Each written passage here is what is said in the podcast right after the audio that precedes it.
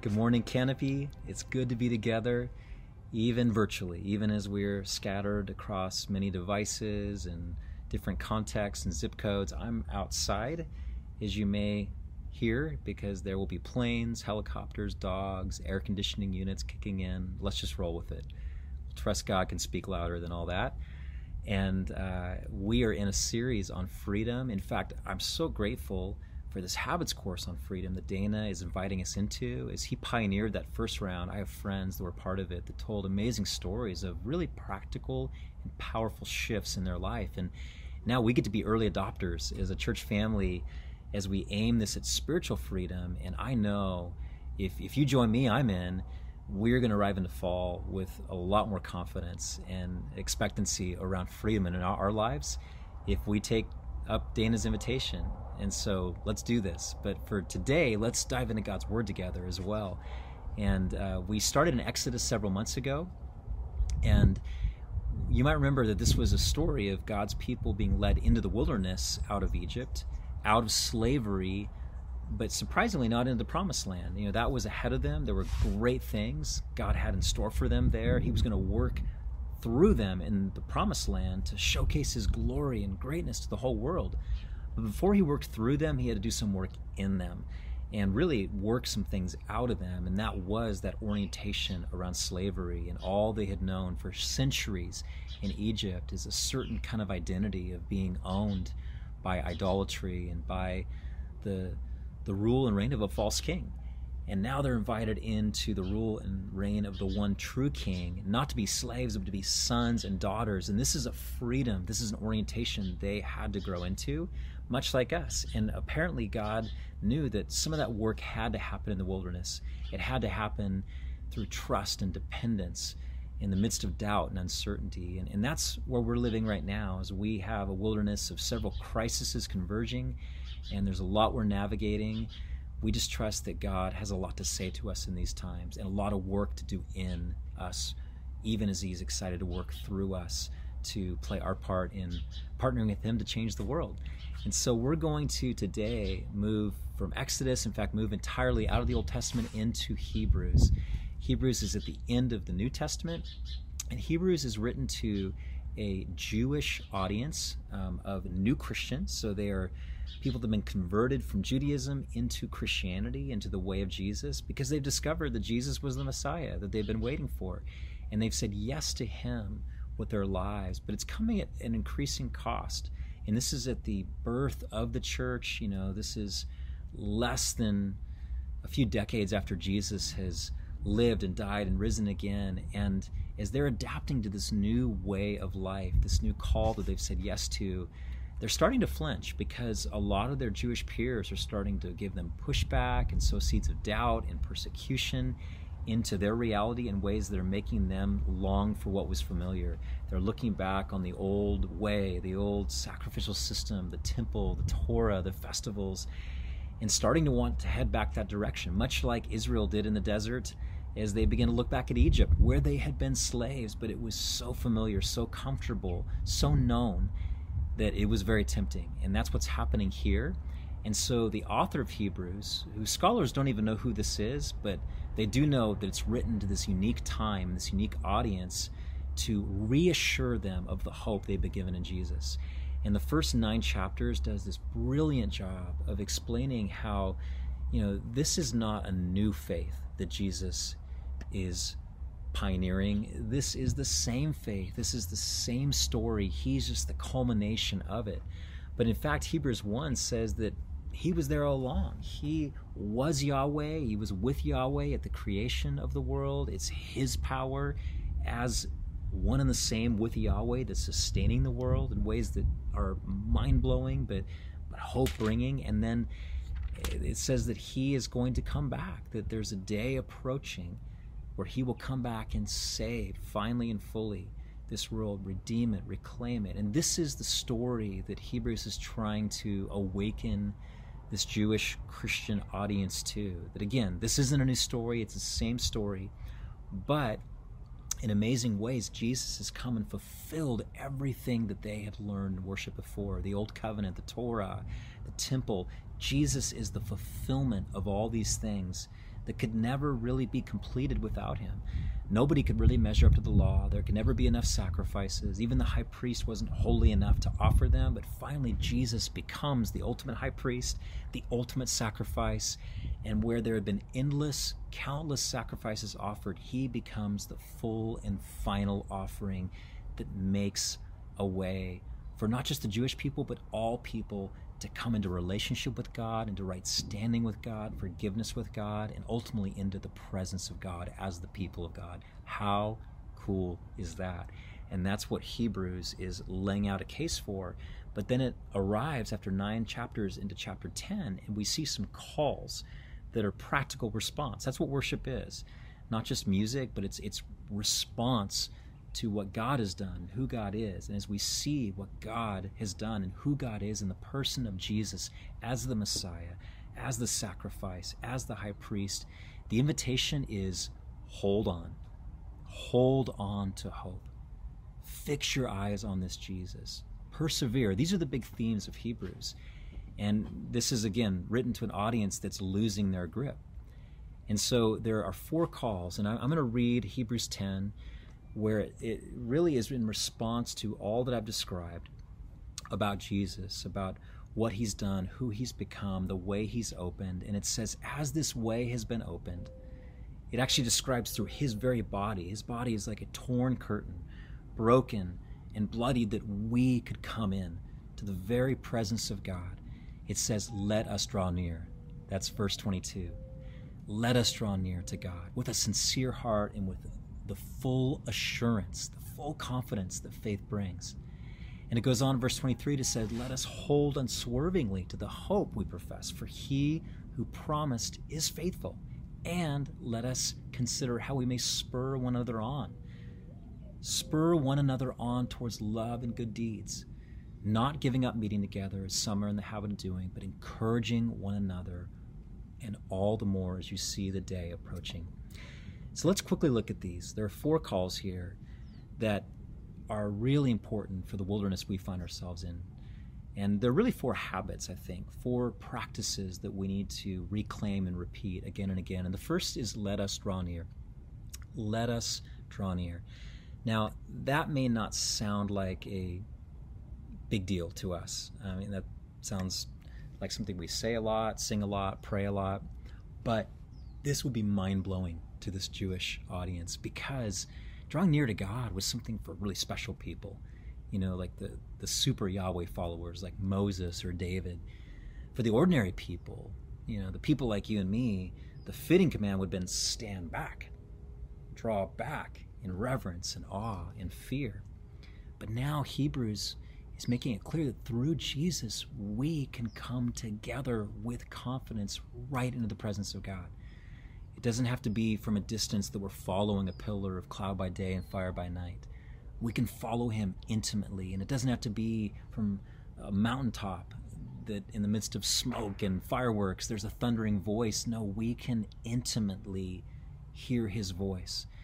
Right into his very throne room, we are invited into the presence of the King because we belong here with full assurance, with forgiven, cleansed lives and hearts we come and draw near with confidence because we are kids of the king. How cool is that? This is where we belong. So that's the first call is just draw near. And not just you or me, but us together. Let us draw near again and again into the presence of God. But there's more. As we draw near, we're called to hold hope. Let's hold unswervingly to hope, which means a tight grip on hope. And really, this is a simple call to keep the biggest headline in view. I mean, we're living in a time when it just seems like a full time job to keep up with the headlines. There are so many news flashes. And I'm not just talking about Instagram stories or TikTok dances, I'm talking about the news flashes that keep breaking in, at least to my phone and on our TV set, about huge things happening, increasing infection rates, and political power swings, passionate protests in cities. All of these of which are, are important, but also seem to create a lot of anxiety and hopelessness in our time, in our lives. But Hebrews reminds us that as Jesus followers, there's a bigger headline that is supposed to continually recapture our hearts and minds, and that's Jesus. He is the story. He's been the story all along. And we need to hold on to that storyline, have a tight grip on that storyline, not onto the hope of a, of a, vaccine or the right candidate or even racial reconciliation. These are good things, things we can be hopeful towards. But Hebrews 1 says that Jesus is God.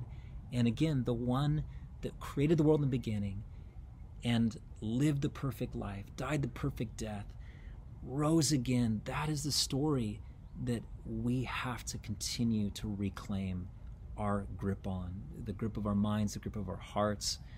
And to do that, we need to be leaning in together to that storyline. I was thinking about the movie The King's Speech. I don't know if you remember that movie. It's it's old now, won several Oscars, great movie, set in England, which is always a bonus.